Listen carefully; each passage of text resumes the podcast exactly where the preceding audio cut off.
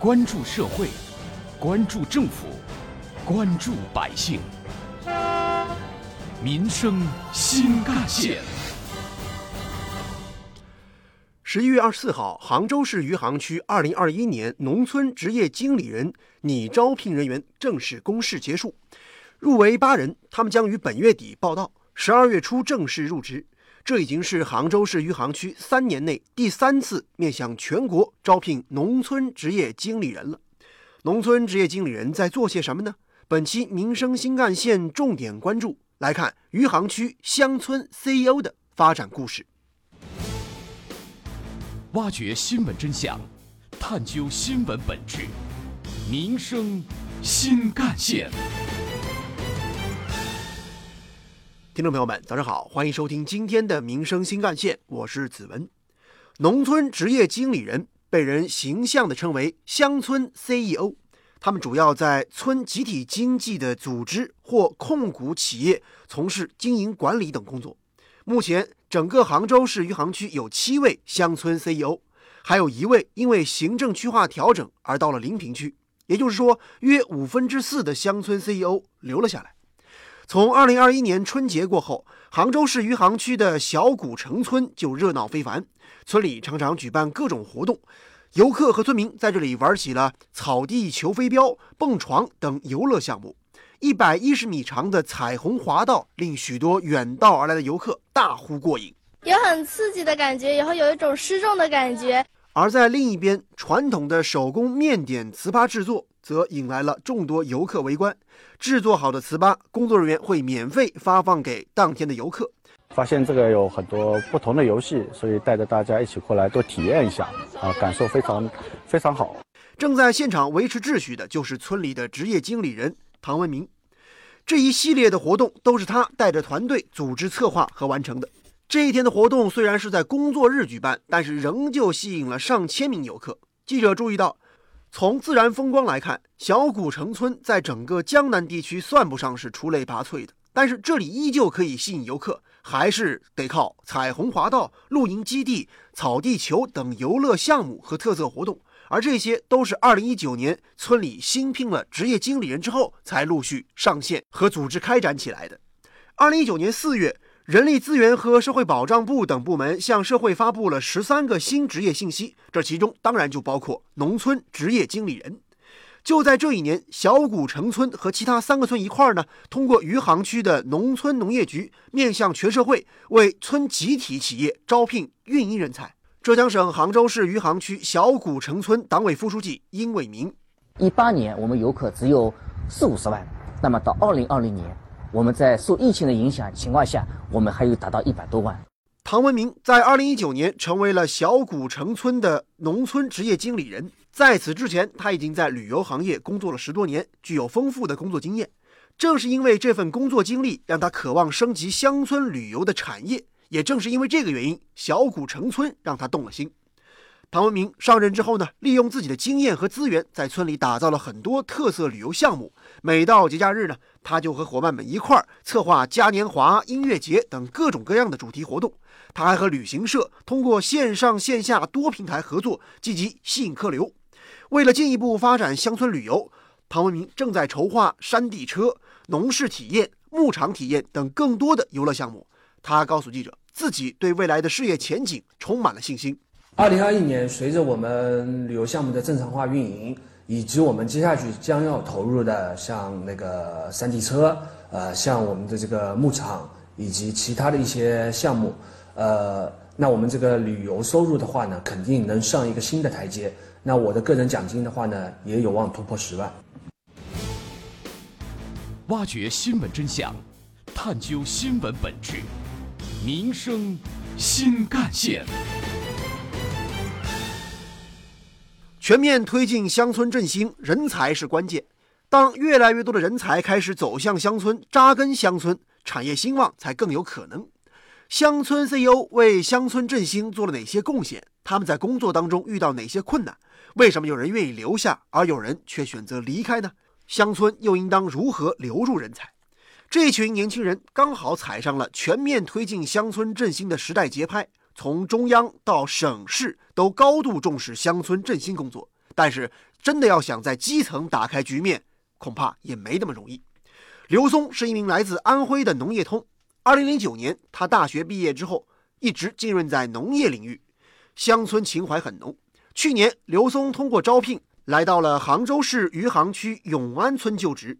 此前，包括永安村在内的八个村要打造稻香小镇，可是村里近三万亩稻田产出的大米卖不掉，村干部很着急。不过事在人为，刘松从最擅长的农业领域切入，招募组建了专业的运营团队，并且与十六家单位企业签订了战略合作协议。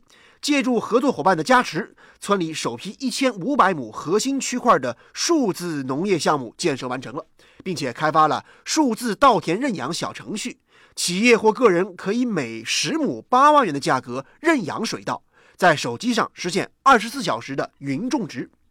有关于我们今天关注的话题啊，浙江资深新闻评论员于博宏认为，乡村治理，尤其是集体资产的运营，是一项高度专业化的工作，需要交给专业的人来做，村组织就可以有更多的精力去做好社会的基层治理工作。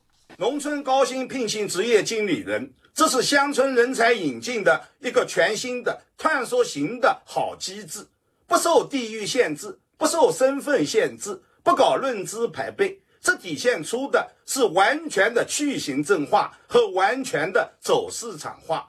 在乡村振兴战略的实施过程当中，有很多的农村，它遭遇到了人才的瓶颈和短板，而化解这样的短板和瓶颈，我认为高薪招聘职业经理人就是一个行之有效的好办法，让专业的人来做专业的事。让真正的人才来领导当地的乡村振兴。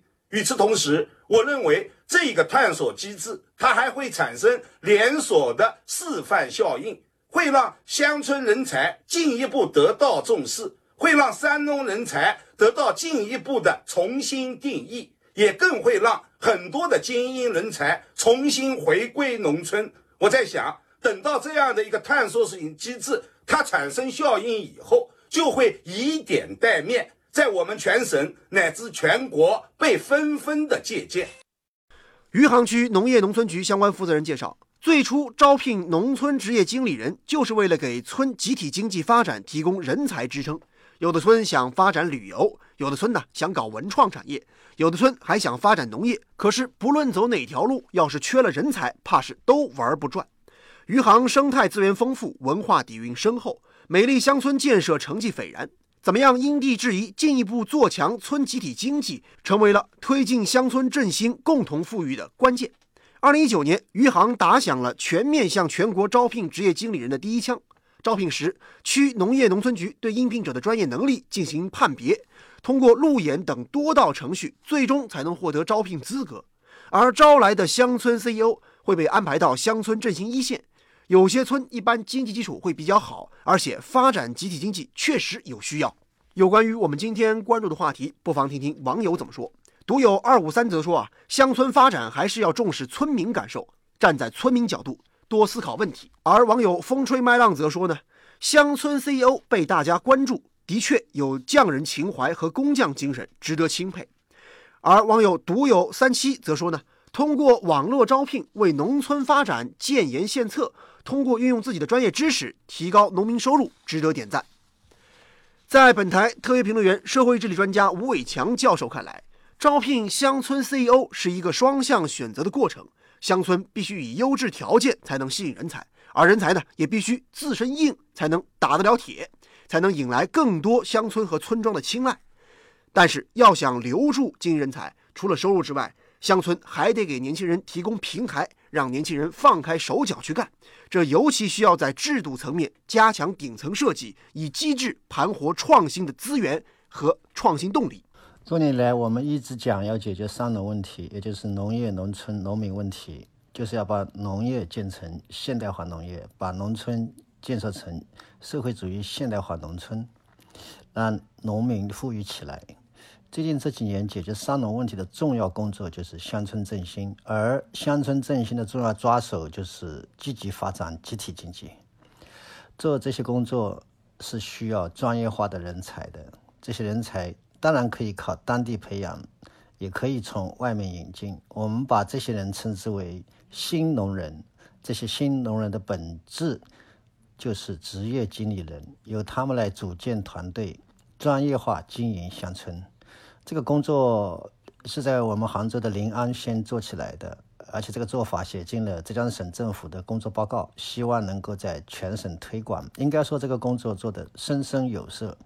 余杭在这方面的推进力度非常的大，我认为这是一条正确的道路。我们的农业不能再停留在小规模分散化的经营水平上，我们的乡村不能再停留在自发朴素的建设模式上，否则我们的农民也不可能仅仅靠种粮而富起来。发展集体经济就是集合农村里面的所有资源。对这些资源实施规模化、集约化和资本化的经营，这就需要专业性人才。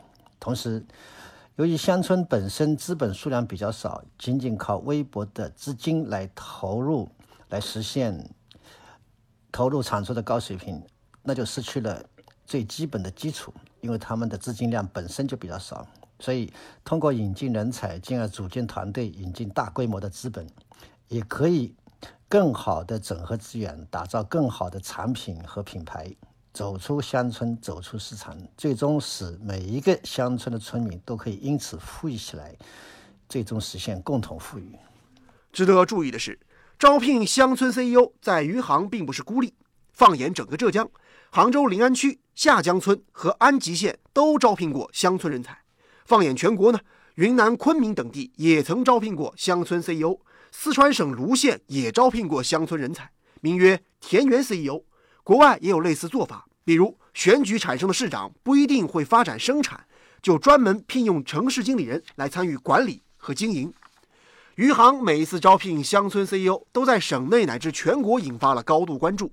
原因其实并不复杂，一个呢就是乡村看上去土里土气，竟然也需要 CEO，这产生了反差；第二个是待遇确实不错。年收入十万加，虽然说与一些大公司相比还是有差距，但是放在乡村，这绝对算是高薪了。可是我们发现，热闹退去之后，乡村 CEO 也不一定全都能够坚守下来。所以说，除了招到人才，对于乡村来说，还得想办法留住人才。想让各行各业的人才能够在乡村安心的干事业、谋发展，需要多措并举。一方面得把人才放对位置，让人才找到自己专长的发展点。而另外一方面呢，相关部门和村里要尽量为他们提供一些支持，解决一些困难。对于乡村 CEO 而言，其实主动性也不可或缺，但也要掌握方式与方法。好，感谢您收听今天的民生新干线，我是子文，下期节目我们再见。